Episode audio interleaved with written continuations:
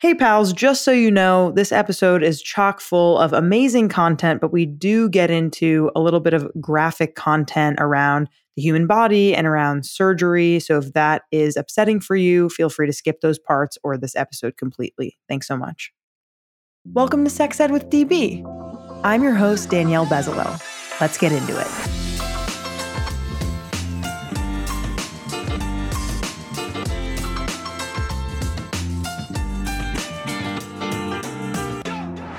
Welcome back to the podcast. If you love and support the work that we do, join my crew on Patreon to win amazing prizes like our adorable merch, exclusive behind the scenes content, private sessions with yours truly, and incredible sex toys. Go to patreon.com slash sexedwithdb to join my crew. Get discounts at all of my favorite brands at sexedwithdb.com. And follow us on Instagram at sexedwithdb podcast and on TikTok at sexedwithdb. If you want to partner with us, email us at sexedwithdb at gmail.com.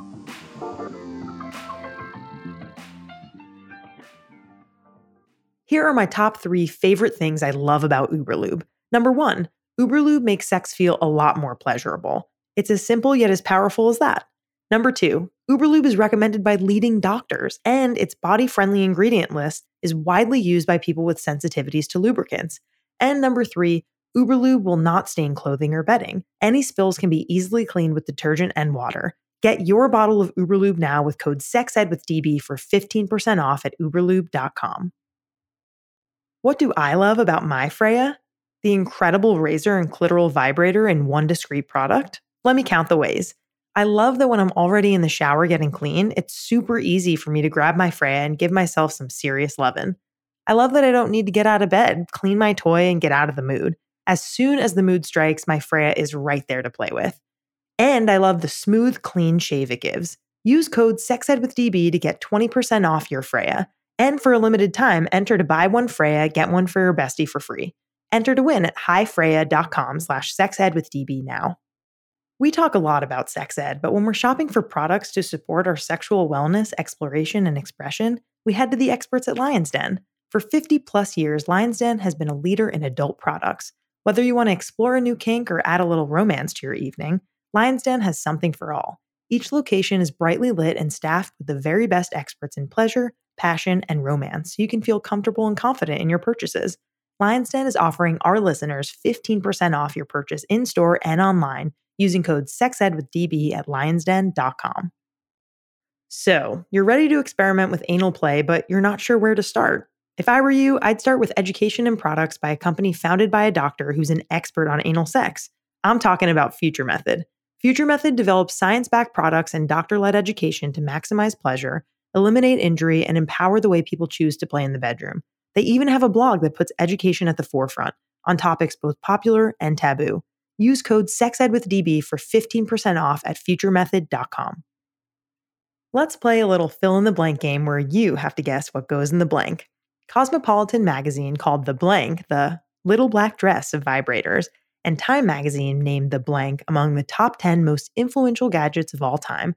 Even at 50 years old, The Blank is still turning heads as the most recommended and best selling massage wand in America. Any guesses? The answer is the Magic Wand. It's loved by millions for a reason. It's powerful and hits all the right pleasure points. Want to see what all the fuss is about?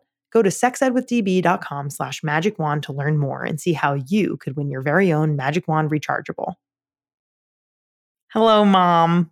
Hi, Dan. How are you? I'm really good. Happy, really good day. Really good day. We both had really good days because I got engaged yesterday um, to my now fiance. And I am so excited to say that my mom was there holding really wonderful say yes signs. And then after I said yes, she had other signs that said, she said yes. and I was so shocked. And my partner and I have been dating for six years. And it was just such a beautiful surprise. What did you think about it, mom? I think it's really hard to surprise someone who every day thinks, when is this going to happen?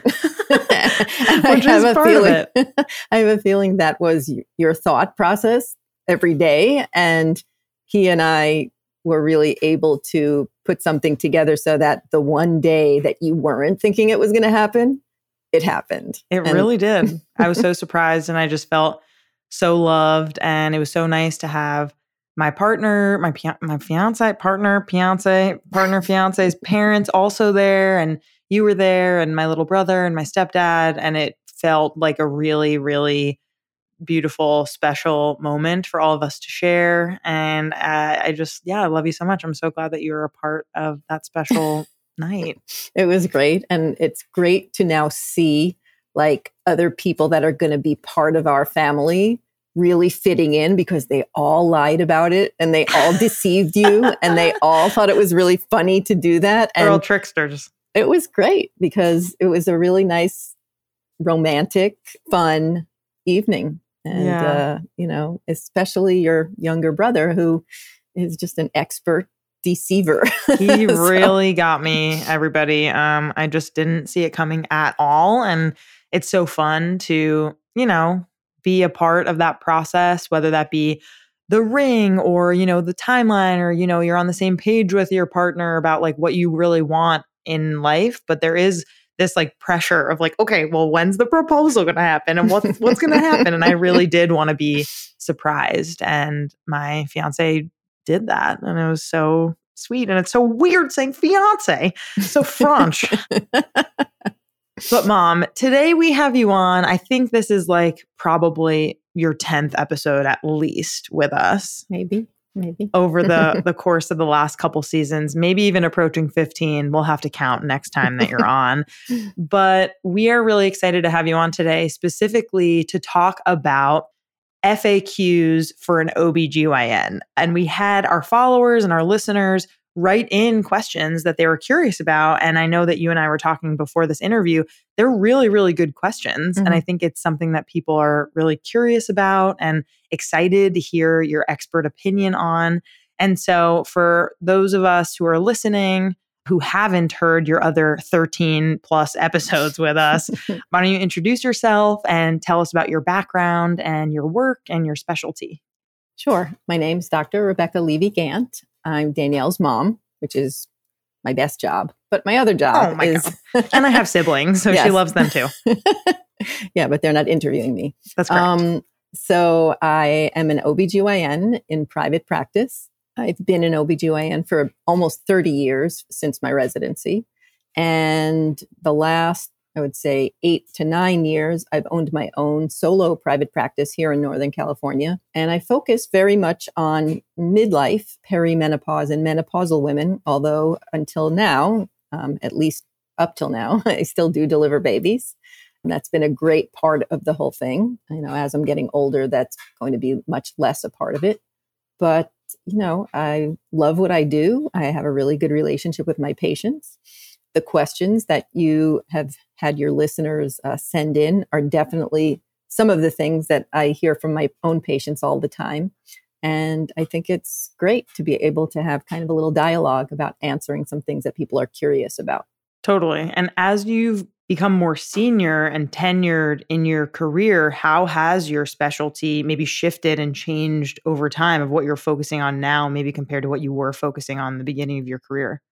Right. When you finish your residency, if you're a generalist, we call it in OBGYN, you pretty much do a quote unquote full scope OBGYN, which means you take care of pregnant people, you take care of their prenatal care, their deliveries, their postpartum care, and then you take care of women at all other walks of life, all the way from like young teenagers. I take care of young girls who are having problems with their very first period or with PMS or need early contraception or hygiene instructions and things like that, all the way up through midlife and then menopause and postmenopause with hormone management and bladder management and all kinds of things. So full scope OBGYN is what I came out of my residency with.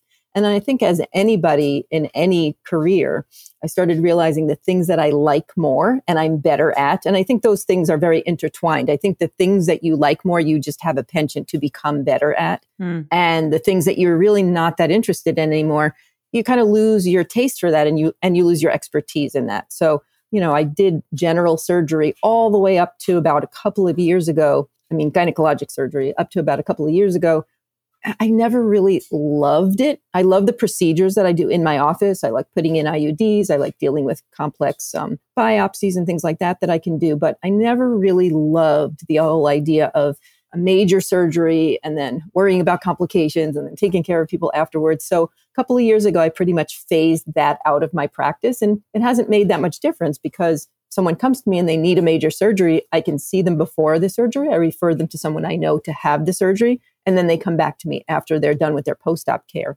So the push in the practice has been towards more things that I'm that interested in, and I've become more expertise, more of an expert, I would say, in those things like menopause management. So I went to more courses and you know learned more about the specifics of menopause management. And i'm a certified menopause practitioner which means i go every couple of years take some classes do a test and get recertified.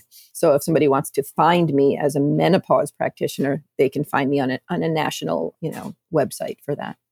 Gotcha. Awesome. Well our listeners and followers know this because I've talked about you so much in so many of our episodes and every time that I get the opportunity to interview you but it, you just impress me more and more with the way that you are writing books and you are like you just go after your passion and you're very talented and so good at so many of those things and your patients really love you and trust you and I couldn't think of a more inspirational person for me. So I'm really grateful to you for supporting me and encouraging me to do this work. And, you know, me being able to do sex ed with DB full time now has been the culmination of a lot of really hard work, but it really started at home when I was a kid and throughout college and being able to to see you as that person who I can strive to be maybe not to replace you because I'm not a doctor, but to work alongside you. And so it's really, really special. Well, thank you. You have no idea how much that really means to me because it's really an amazing thing to watch one of your own, you know, your own child kind of grow up to be interested in what you're interested in, to be, and it doesn't really matter what, that you're not a doctor. I mean, this field needs every kind of practitioner education probably at the top of the list, you know, and making sure that people understand and know and are healthy in their choices and are educated. And you're doing that. And that really makes me proud and happy. Oh.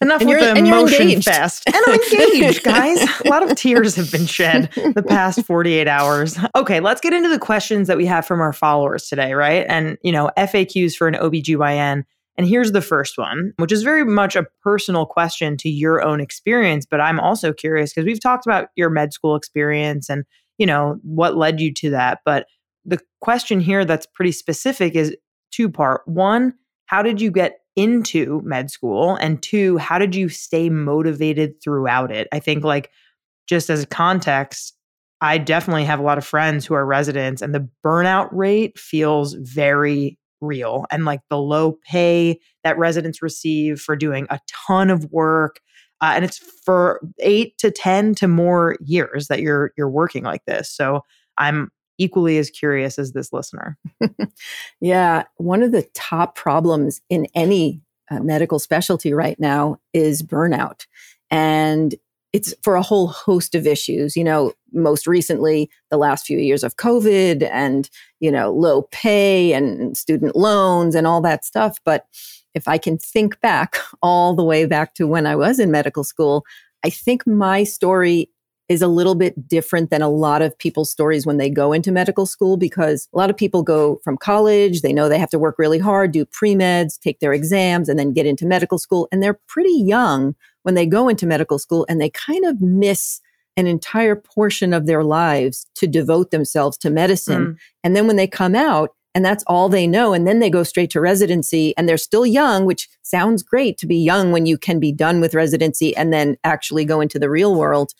But in actuality, I think they're more likely to burn out because they didn't do things before medical school. In my situation, you know, not only did I have a different career before I went to medical school, I was actually married when I went into medical school, and I had both your brother and you while I was in medical school. So I never really had that feeling of like medical school is my life because I had so much of a life outside of it. And most people who are in medical school necessarily so, have to devote all their time and energy to what's going on in medical school. And I do think it's probably a little bit better now because when I went, the first two years was all didactic. So you were in a classroom. We were, you know, there was no internet at that time. So we had like the note taking club, you know, so that somebody would sit in a class and like take all the notes and then copy it and distribute it to everybody. So everybody was constantly reading, reading, and getting into groups. And that took all of your time.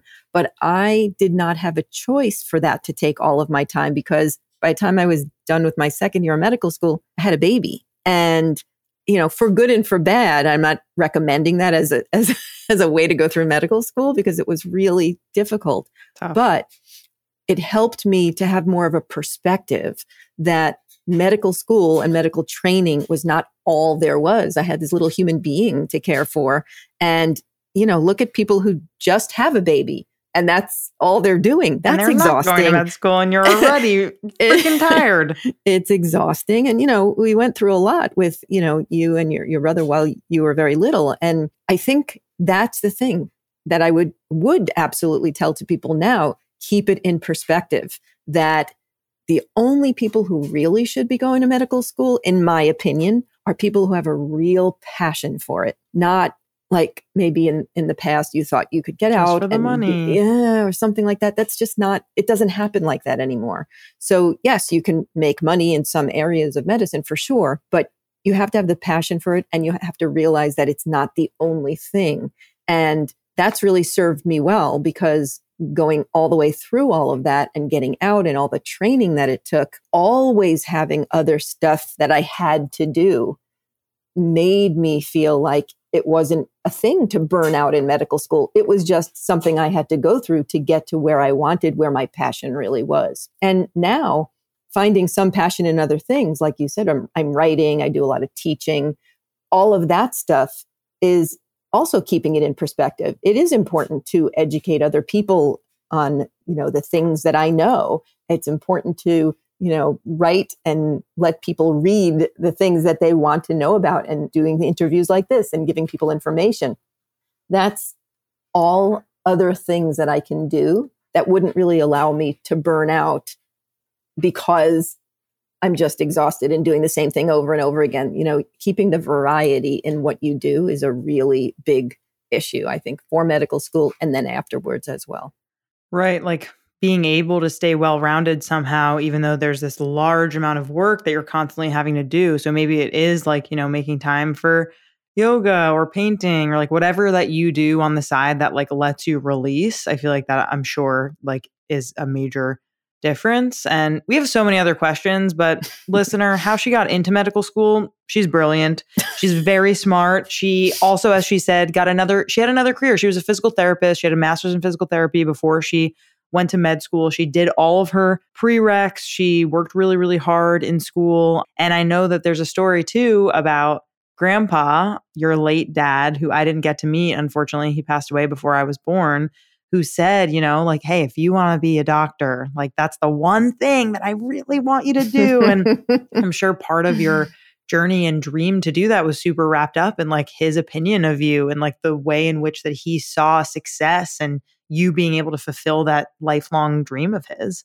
Yeah. Well, like in any career, if someone else tells you you should really do this and you don't have the I didn't think I had the strength or the smarts to really do it myself. I didn't believe in myself enough to do that. But he was like, that's what you need to do. And I really thought about that a lot before I made that decision. But yeah, it was partly due to his encouragement, I would say.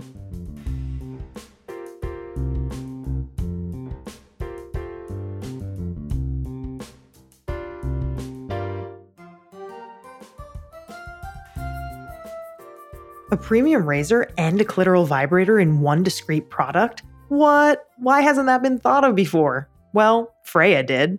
So you've had a long day, and all you want to do is take a flight to Pleasure Town, but ugh, you have to shave before a busy day tomorrow.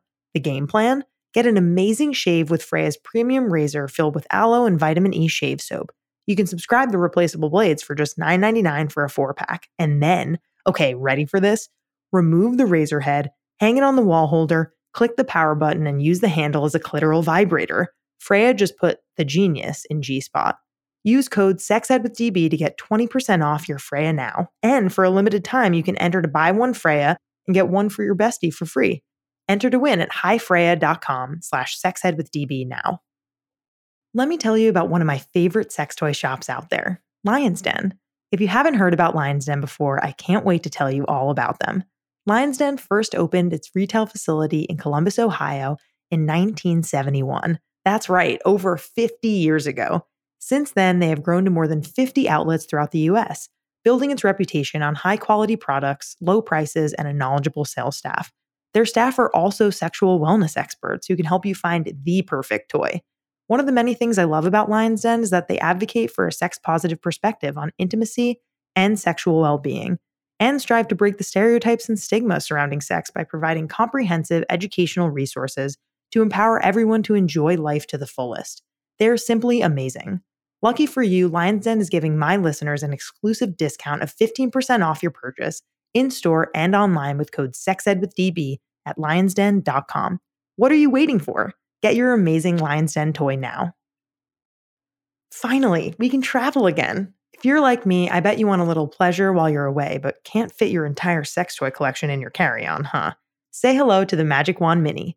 Born into such a famous family, this little wand has quite a reputation to uphold. Challenge accepted. Offering big power, multiple speeds, and unsurpassed quality, the full featured Magic Wand Mini is more than simply a smaller sibling. It's here to create a legacy all its own. Want to win a Magic Wand Mini for your next trip or staycation? Go to sexedwithdb.com slash magic wand to learn more. Let's talk about butt acne. Not what you expected me to say, huh? Well, we're here now, so let's get into it. I personally struggle with butt acne, and it really brings down my self confidence sometimes. One thing that has really helped me is the butt and body scrub by Future Method. Future Method is science backed and doctor led, so I know I can trust them. Their quick and gentle exfoliating booty scrub cleanser is great to use on your body and between your butt cheeks. Its doctor approved ingredients are infused with a refreshing and invigorating hit of citrus, clove, and cedar to soften, smooth, and tone your skin. Get yours now at futuremethod.com and use code SEXED with DB for 15% off at checkout. Let's talk about a lube I absolutely love Uberlube. Uberlube makes sex better for everyone by reducing friction and increasing pleasure. Whether you're using it for solo sex, sex with a partner, or both, Uberlube has a long lasting performance that lets skin feel skin. It has simple, body, and condom friendly ingredients, is scent and color free, dissipates when no longer needed so there's no sticky residue, and is recommended by leading doctors. Use code SEXEDWITHDB for 15% off at uberlube.com.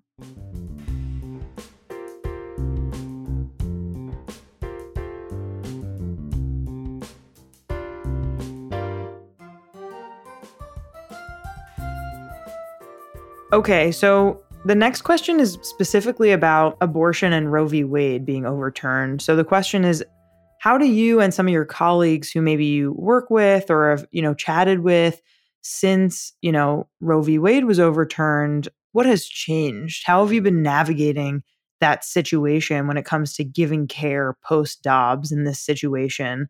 And what what are some of the challenges that have come up for you? Well, you know, we live in California, so we're lucky kind of in this way that compared to a lot of places in the rest of the country, we're kind of in a little bit of a bubble, although not everywhere in California. There are about probably 40% of counties in California don't really have readily available and close services for them that they could just go into a clinic and, you know, receive uh, abortion care. So it's kind of one thing in states where the restrictions are re- have really been put in place and i have a lot of colleagues all over the country that have extremely sad stories of you know a woman goes into the emergency room because she's bleeding they find out that she has an ectopic pregnancy which is a pregnancy either in the tubes or somewhere outside the uterus growing where it's not supposed to be and not only is that impossible to turn into a viable nine month pregnancy or grow to be anything that's going to become a normal delivery at any point, it's also really dangerous for the woman who's carrying that. So the scenarios are happening where if there's still a heartbeat, the doctors or the health practitioners' hands are tied. And it's already happening that people have ended up in the ICU from hemorrhaging, people have died because of that. And this is where you really get the idea that why is it that people who are making those kind of laws are not scientists, are not doctors, are not medical professionals in any way, that people could even say things that politicians have said things about reimplanting an ectopic pregnancy into a uterus to make it viable. That's not even a thing. I mean, that, that's not possible to happen. So for people to be parading those kind of things around as if if you only tried hard enough or something, you could save this baby and this mother, all kinds of scenarios. It's really terrible. What I see in California and what I've heard from colleagues in California, because I, I do have friends who are clinicians at Planned Parenthood and at other federally qualified health centers, their volume has just exponentially gone up. That if they used to do, let's say, you know, 40 terminations or abortion care cases in a week. Now they're doing 120 or 200. Wow. Because people are coming from other states. And one of the things that has very much changed is that they are doing telemedicine for medical abortions. You know, medical abortions are incredibly safe. People don't really understand the term medical abortion. They don't realize sometimes that you can take medication up to a certain number of days or weeks of pregnancy and you can have what essentially is a miscarriage of that pregnancy material in your own home. But of course, there are always explanations and complications and you know post instructions and things. So the counseling has to be there. And unfortunately when the volume is so high and they might not have enough practitioners to deal with the volume inevitably some of that counseling gets missed. Some of these people end up in emergency rooms. Some of them end up needing procedures. So it's mostly, at least here, been a volume thing. In, in a lot of the rest of the country, it's been a danger thing and an right. ethical thing. The difference where we live or in Northern California in general is that, you know, in places that have higher populations and better medical care, like San Francisco, you could pretty much go to many different places for the care. But because the volume has so increased, you still may wait. You still may not have your care as early as it would be safe to have the care. So things are happening much later. And when people have terminations later than they originally would have, that makes it more dangerous for them, more bleeding, more, more possibility of infection, more expensive. So, yeah, it's going in a very bad direction. And the good news, a little bit, is that in a lot of these places where they've tried to put in very strict regulations about it, we're seeing little by little like lower courts overturn that and saying, no, you can't put a complete ban after six weeks or something like that. But the ridiculousness of it is just wherever you go, there's a different rule. Wherever you know you go, you have to pay attention to what is it today? What is it this week? What is exactly? It th- They're changing all the time. It's really hard. Really yeah, hard. totally. Yeah, there have been a couple of reports that have recently come out from research organizations for reproductive health. I know ANSIRH Answer is one of them. I think I, I saw a study with the headline like, oh, you know, abortion across the country is decreasing dramatically because of this lack of access. Right. It's not like people don't need them. It's just right. that they're not getting them. Right. Because they can't, mm-hmm. you know, whatever they need to do, take the time off to travel to a different state. Wherever they are, they don't have a clinic or they, they have surpassed the amount of weeks that they can use medication abortion. And therefore it gets more challenging for them. But yeah, there's going to be a lot, and there already has been like just so much of a detrimental impact um, yeah. to so many people. And, you know, people have always had some kind of wrong impression about, like, yes, people are just using this as birth control, or people are just saying they want to do this all the way up to the ninth month of pregnancy. Almost no termination care happens late in pregnancy in the third trimester. And if it does, it's almost always for a reason of some deadly or lethal fetal anomaly where that baby was not going to live, has a terrible chromosomal abnormality, something that was discovered very late. And those decisions are not easy. And, and they're nobody else's business. That's right. It's really only, and I've seen it because I've, you know, I work in several other arenas like for telehealth and things like that. And stories that I've heard of people, somebody, you know, at 25 weeks whose water was broken, who nobody where she lived would help her to end that pregnancy, which was going to infect her anyway, which she was getting infected, got on a plane and traveled somewhere wow. else so she could get care. It's just, You know, it's it's really insane and unethical and sad. Totally.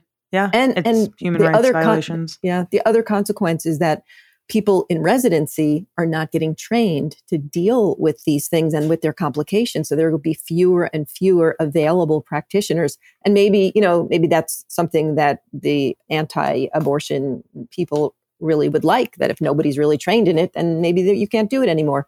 But what they don't understand is that people are always going to People are need going to do it anyway. care.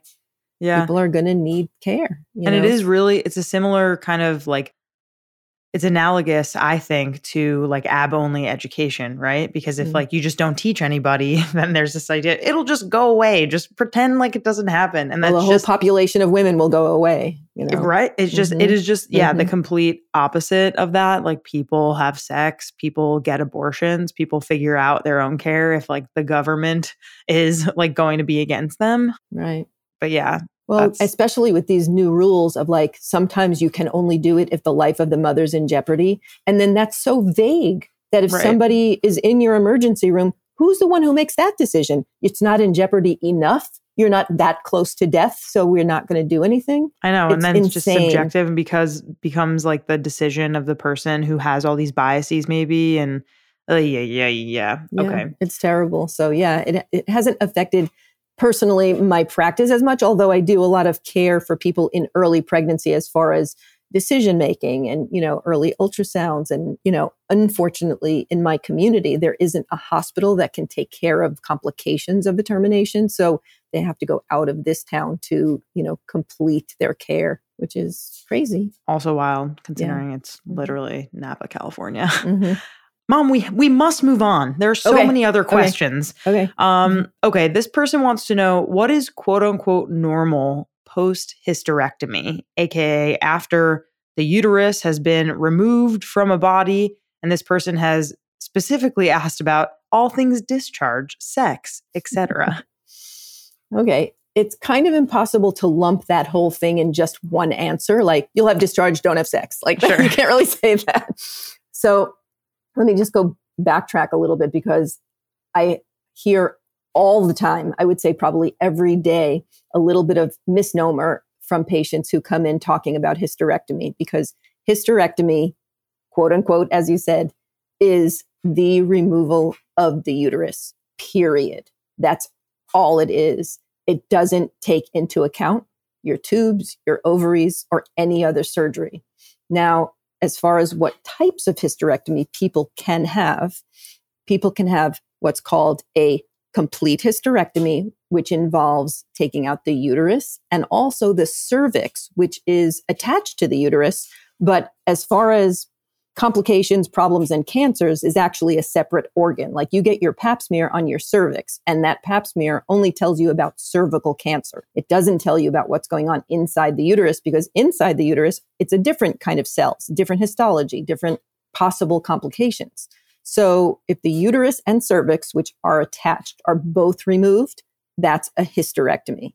Sometimes people leave the cervix in. Now it's not separate from the uterus. So if you remove the uterus but leave the cervix in, just imagine that. That involves cutting in between where the cervix and the uterus is in order to leave that cervix in place. And people leave it in place for all kinds of different reasons. Some people feel like if that's not part of my problem, in other words, if they were having heavy bleeding or they have fibroids or some reason they want to take out their uterus, but they don't want their cervix out, they can have a supra cervical hysterectomy, just remove the uterus. But most people who have the uterus taken out have the uterus and cervix removed. Now, if that happens, so what happens in the vagina? The vagina then is what we call a blind pouch, right? There's nothing at the end of it. The way right now, let's say if you have your cervix or your cervix and uterus, you feel the cervix at the end of the tunnel of the vagina. So if someone doesn't have a cervix anymore and that vagina is just a blind pouch, there really isn't anywhere from above that discharge should be coming from. You could have a vaginal infection or a vaginal problem or some reason that some kind of moisture or discharge would be coming from the vaginal walls or the vaginal cells,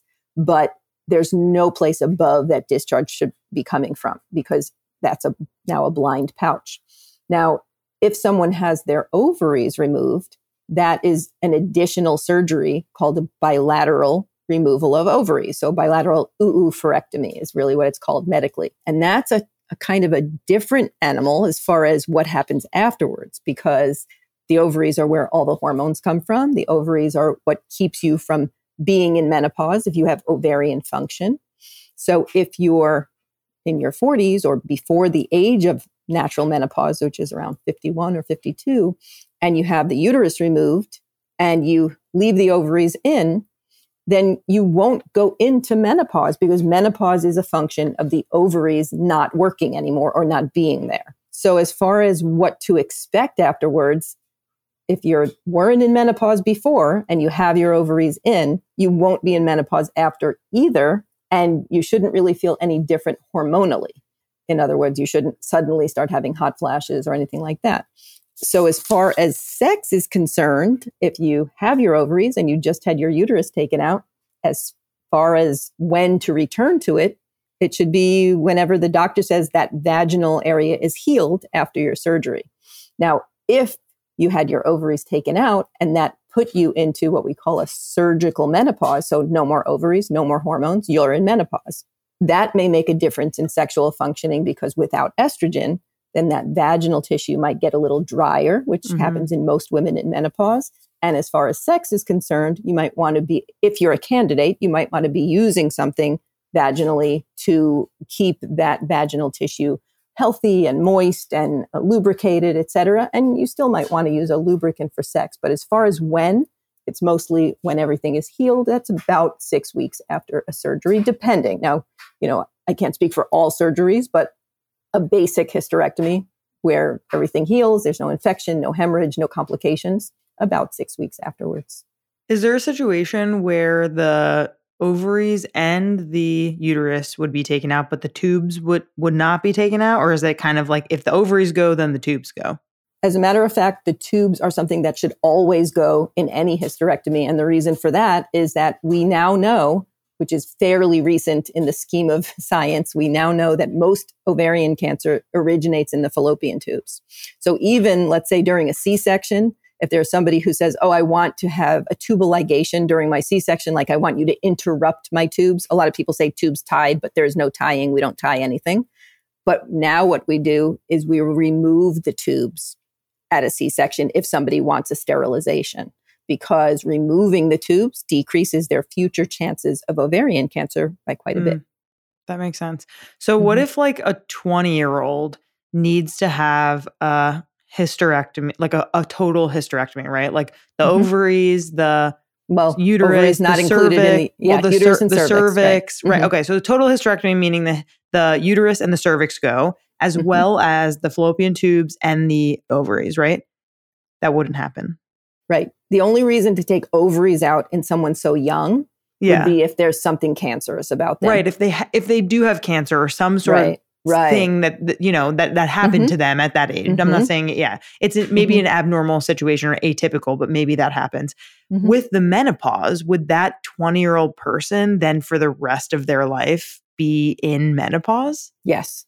Does that happen to people? Yeah. Because, well, there's two ways that people go into menopause like suddenly and before they would have naturally gone into menopause. One is if a young person, like you said, 20s, 30s, they have ovarian cancer or some reason why the ovaries need to be removed. As soon as those ovaries come out, that person is in menopause. Now, that person's in surgical menopause or premature surgical menopause because Okay. it's happening much earlier than their natural menopause would have been. Right. But yes, the function never comes back. So that's a person that, if they're a candidate for it, they should have replacement of the hormones that are now missing because they don't have their ovaries. Right. Luckily, we have safe ways to do that, although not everybody's a candidate for it. And that- Mhm. that would be special circumstances. But there's another way that people can go into premature menopause. And there's actually kind of an autoimmune situation where, you know, an autoimmune disease is when your own body creates antibodies or creates something that fights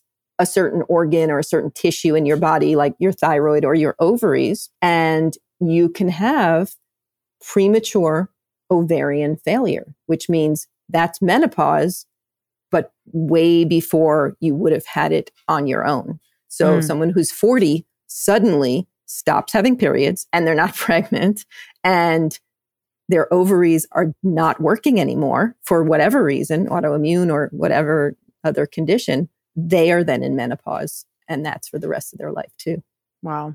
Wow. Yeah. yeah. I think we've talked about this previously, but like with menopause or hysterectomies, right? Like if it's not a medical experience that we are directly experiencing, then there it's really rare for us to then go seek that information out. Like right. unless that's happening to you, you right. don't really know like what exactly right. would happen to your body because it's not presented to you. And people don't know. And and I'm I'm sorry to say that many people have had hysterectomies and they'll come into my office as a new patient, 60 years old, 50 years old, say I had a hysterectomy. And I will always ask, what exactly was removed? Because, and it's not because they're dumb people. Right. It's because the entire explanation of it could be the uterus, it could be the uterus and cervix. We could then also do an oophorectomy. We might have taken your tubes that should be kind of you know me i sketch it out you know so if i'm explaining that Point to somebody to the map yeah of exactly. what's missing on your body or in your body so and they don't know Mo- wow. almost everyone says i what? think i still have my ovaries i'm not sure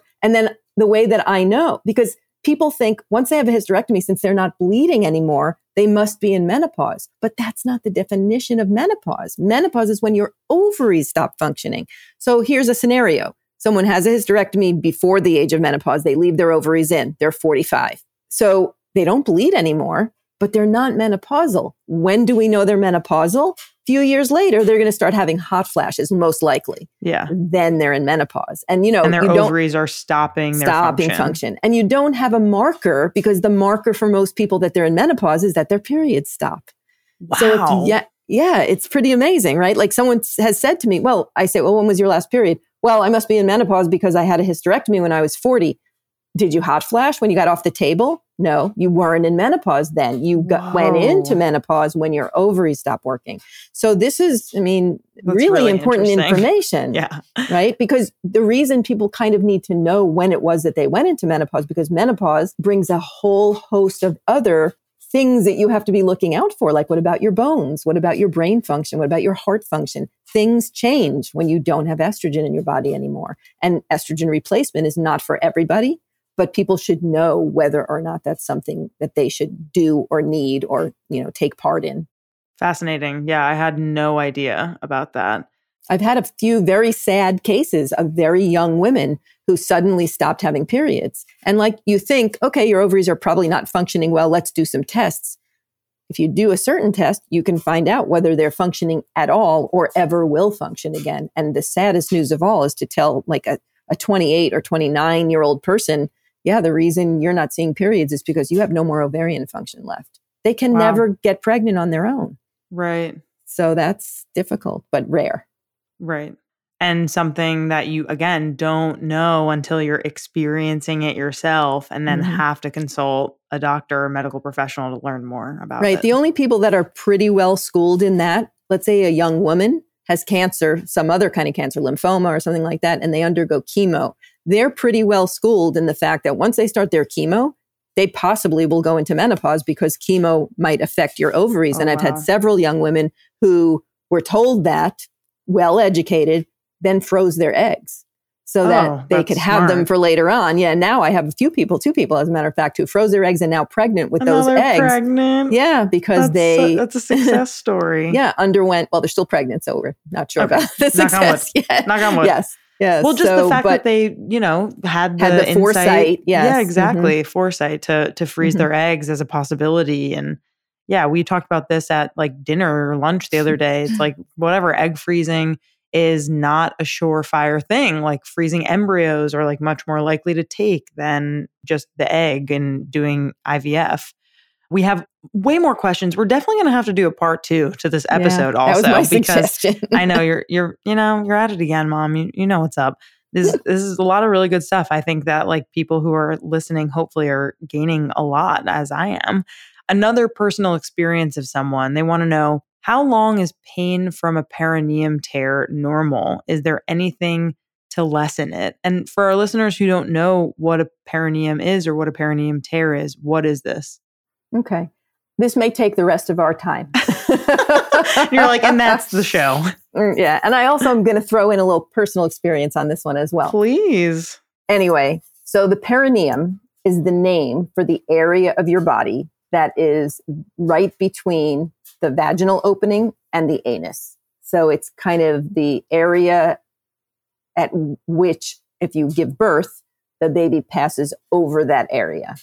Now, for most people having a first baby, they don't have a lot of extensibility in that area. It's not very elastic. It, the muscles are kind of tight.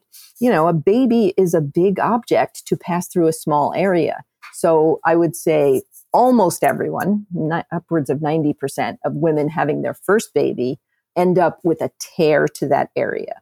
So let's back up a little bit. In the olden days, when I was training and all the gynecologists were men, when someone was giving birth, it was exactly standard of care to cut that area while the baby was emerging because you would see it with your own eyes that the baby's head is about to come out and that area between the vagina and the anal area is going to tear. It's like inevitable. So the thought behind making some more room to that area would be to cut that area with good anesthesia always from what I have done in, in, in the past mm-hmm. to make more room. And this way it was felt that, you know, picture like a piece of material. If you cut it, then when you go to stitch it back together, those edges are smooth, they're clean, you're putting the layers back together uh, the way that they should be. But that really went out of favor years ago. And I can't really say that I know anybody, even old men physicians, who standardly cut an episiotomy anymore. I can probably count on one hand the number that I've done in the past like five years or so. But I can't say I never do it because sometimes I do see, you know, the, the patient is pushing for many, many hours. And the only thing keeping that baby from coming out is the fact that the area is too small and she's exhausted. And I will always ask in that case, do you want me to make some more room so that the baby will come out on the next push? And if they don't want it, I certainly wouldn't do it. So in that case, if there's no cut, almost everybody will tear. And, you know, we have a lot of techniques to try to minimize that. We try to, you know, stretch the area or oil it up or, you know, there's a, there's a lot of kind of wives' tale kind of things. You can use baby shampoo in the area, or you could use, um, you know, mineral oil. We use all these things while somebody to like is make pushing. it stretch. To well, it doesn't really make it stretch. It kind of it's the pushing process along with that that makes it stretch. But what about people that don't have kind of hours of pushing? Like, and here's my personal experience: I delivered your brother, who was my first baby, in the triage area of the hospital in two pushes. Like, I went in thinking, oh, this labor pain is just incredibly, you know, going to kill me.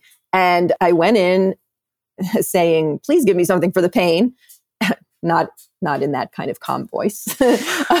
and they were like, no, just push. And out came Jacob and ugh, that was terrible, you know, because there's no there was no time to make the area better or stretchy mm. or oily or anything like that. It, I mean, it wasn't even. Uh, I mean, was it like the bed. most pain that you've ever felt in your whole yeah, life? It was like for 10 seconds of terrible searing pain. And yeah. then for months afterwards. Oh, like really? Months and months afterwards. So when you're talking about how long someone should have pain for, the amount of pain is completely dependent on two things how much you were able to stretch the tissues when the pushing was going on and how fast the baby came out. Sorry, three things.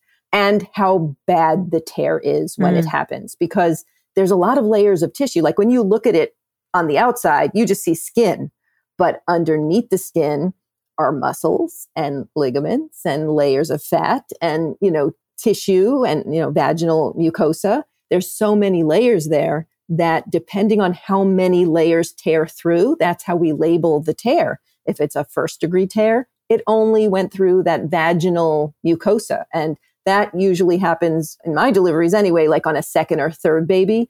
They barely tear a little bit. It's just in the vagina. Sometimes you don't even have to repair it because it's not bleeding and it's not separated. If it goes through the vaginal mucosa and partially into the tissue underneath there, the various tissues, it's a second degree. If it completely tears the muscle tissue around the anus, which is a circular muscle that is right underneath that area, it's a third degree. And if the tear goes all the way into the rectum, it's a fourth degree. And fourth degree tears, they take much longer to repair. You have to have somebody who God, really knows what they're doing. Just like clenching Yeah. even thinking about that. but you know that's what you don't want and that's the thing about now that nobody cuts any episiotomies anymore we do see more fourth degree tears because if you don't cut anything and you don't relieve any of the pressure and somebody's pushing and they just have a really big baby with a big head and a small vagina and it's a first baby tears right through. In spite of you know i'm right at that perineum using all my techniques and knock wood i haven't had a fourth degree tear in many years but you know you can get all kinds of tears. So if you get a, a perineal tear that is small easily repairable and you use the measures afterwards like ice packs and and you know anesthetic cream and things like that you know you're talking maybe four to six weeks but the deeper and the more involved the cut or, or the tear the more in, the more pushing the more damage you know it can be pretty bad. And you know there's this trend now towards people wanting to push and push and push and push until they push their baby out which you know it's all about shared decision making. If the baby's still okay you could push pretty much as long as you want but not realizing that down The the, road years really down the road yes your pelvic floor really gets damaged. And now i since i do mostly menopause now when i see a really bad looking perineum I always go, How big were your babies? because, oh, yeah, I had a 10 pound baby. Okay, you can blame him for what's going on down Oh here. God. So it's terrible because, you know, that pelvic floor function is so important for the rest of your life that, you know, I've had people come to me and say, I don't want to push a baby out of there. Just please do a C section. I was just going to ask like is that I know that we've talked about this in public health school and some of my programs in my like maternal mortality classes about like the issue with maybe overscheduling C-sections and the problem with that. So that being said though, is there a case for someone to, you know, want to have a C-section for their choice, sure, and for fear that their pelvic floor and their perineum and butthole specifically and vagina obviously will suffer potentially for a long time? Well, to tell you the truth, they don't even have to voice that fear to me. If somebody comes in and says, I want I it. know myself, Yeah. I don't want to push a baby out that way. I want a C section. Then, of course, it's their decision with appropriate counseling. Right. Because, you know, a C section is major surgery. There, it does Right. come with more complications and possible risks. So, as long as they're well counseled and I feel that they're understanding the counseling that I'm giving them, yeah. I have no problem with that. Can I make a small plug? I have a, a nice story about that in, in my Please second book. Please do. Yeah, I did write a book that's called Motherhood, Medicine, Medicine and and Me. me. hmm And that tells not only the story of Buy now on Amazon.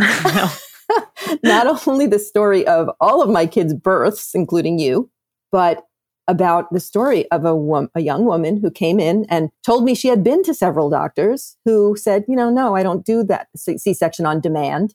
And I said, as long as I feel you're appropriately counseled, of course I would. And I'm not going to reveal the end of the story, but you know, Oh I, I just wanted to say that that it's you don't even have to prove to me like show me you have a small perineum or you know you're worried about it. you don't have to do that It- this is a decision that someone can make because they know themselves and they know what they would prefer and they're not comfortable with a vaginal delivery you know that's very rare that someone comes in asking about that the trend is more like i want at all costs to avoid a c-section right. you know but um yeah, of course i would do it Yeah. Yes, I just think for myself, I know that I want kids and I have had that thought of like, okay, if there is this like severe damage because it's so unpredictable, like how big the baby will be and how my body will react. And pelvic floor pain is something that I have experienced just without having a pregnancy and a child. And it's it's extremely painful and uncomfortable. Mm-hmm. And if a C section is, you know, the right thing for me down the line, if and when it comes to that, then it does make sense to seriously consider that based on like the facts of what actually is, you know, possible. I think that is where it is so key and also so sad that it's not happening much anymore that you need to know the person who's going to deliver you. Mm. Because I have that conversation with my patients all the time about what their tolerance is as far as, you know, let's put a scenario out there. You're in labor, you're pushing and you've been pushing for two hours. And I look at you, I know you, and I go, you know what? You could keep pushing, but looking at the scenario and where the baby is now compared to the strength of your pushes and the position and everything, I don't think you're gonna push this baby out. So to push for another hour or two or three is probably not the best idea. what do you think you'd want to do in that scenario you know so i know my patients by the time we get there we've i've had this exact scenario multiple times and yes i'll be happy to sit there and push with them as long as the baby's okay and they're okay but you know just think about pushing with all your strength. Think about being constipated for two hours Please, and I three hours and pushing with everything you've got for all that time. Yes have i had people push for three hours and then finally push a baby out? Yes have I had people push out, push and push and push and then end up with a C-section anyway because they didn't want to stop pushing and didn't want to accept that it wasn't going to happen? Yes. Nobody has a crystal ball, but I do have 30 years of experience and I do try to like that use quote. that, you know, not to push somebody to do something they don't want to do, but to say, you know, here's the scenario. And luckily, I would say nine out of 10 of my patients go, I know you, I trust you, I think we should go this route, you know? And if I really think, I think you just need to push harder, then we do that as well. So, but you know, you have to weigh all the aspects of this. And the one of the big unfortunate things is that people don't know who's going to deliver them a lot of the time in these big conglomerate hospitals or big groups. You go in and whoever's on call delivers you. You may have never met them. And that's a real loss for obstetrics, you know, that that people don't have the relationship with their doctors. I mean, some do, but it's it's less and less because of you know people leaving the profession and people wanting to work in big groups so that they don't have to be killed and burned out like we were talking about at the beginning Yeah. so that's kind of a sad thing to see that happening but that is an important part of making your decisions when you're in labor But, and we can close on this before I encourage you, listener, to go to part two when we have, because we have so many more questions and have spent so much time talking about the ones that we've answered already. But I, I want to keep on going. So we're definitely going to have a part two to this episode. But I just want to say, like, you do really pride yourself for good reason on having such a strong and close relationship with the people that you deliver. And that's why they come back to you again and again for their second baby, for their third baby. And, you know, I'd love to close this part one by saying you are stopping, you know, not for good. You said you're going to sub in here and there, but the OB part of your practice next year in the coming months. And so I'm wondering if you can reflect a little bit on like what has been the best part about delivering babies and what are you going to miss? I think the best part and what I'm really going to miss is that even having delivered thousands of babies, Oh even having done this for so many years, I still have that feeling that every delivery is different, that this is a unique experience for this person. And I have to say that almost all the time, the moment of delivery still makes me teary eyed, still makes me feel like, oh my God, this is so cool. and the unfortunate thing is, I mean, I'm older now, I have grandchildren, and, you know, I want to be around for them. And I You have a wedding to plan, Uh, oh. mine. Just kidding. Thank you. Yes, that will take up a lot of my time over the next two years or something like that. no, maybe When is that wedding know. anyway? I don't know. We'll anyway, see. Go to part two. anyway, but that is what I'm going to miss that relationship that you get and that feeling that you get that when someone walks away from it, when a patient walks away from it going, that was a great experience. Because you know, in the ether out there, there are so many people walking around who are damaged and PTSD from their deliveries, who had real trauma from their deliveries. And I can't say my patients never have that because things happen. Right. It's just that if you feel like you have a relationship with the person who's taking care of you, and for a patient to say to me afterwards, like, I knew things were bad, but I just looked at you and I knew I was going to be okay. You know, to hear that after this many years of doing it and for it to still affect me that way, I am going to miss that. But the unfortunate part of it is that in between those things, we now have many unhealthy patients and many patients who are so high risk and there's so much pressure to you know have the perfect delivery and the hospital Mm. pressures you that if you do too many c-sections they put you on a, the bad list which i'm on that list for sure. You know not because i do too many c-sections but because i don't look at the list and go oh let's keep pushing because the list says i should deliver you. You know i do what's good for the patient so i don't care really about the c-section rate. So i'm going to miss the good parts of it you know and there have been a lot of them.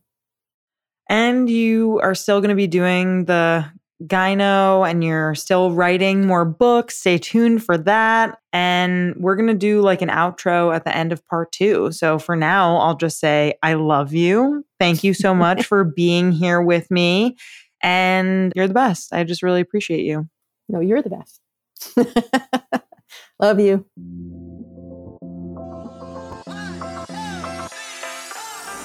Our creator, host, and executive producer is me, Danielle Bezalel, aka DB. Our co producer and communications lead is Katherine Cohen. Our co producer is Brian Peoples. Our social media intern is Sarah Kelly. Our music theme is by Hook Sounds. Thank you so much to our featured guests, partners, and our listeners. Want to advertise with us? Email us at sexedwithdb at gmail.com. For more sex ed content, follow us on IG at sexedwithdb podcast and on TikTok at sexedwithdb. See you next time.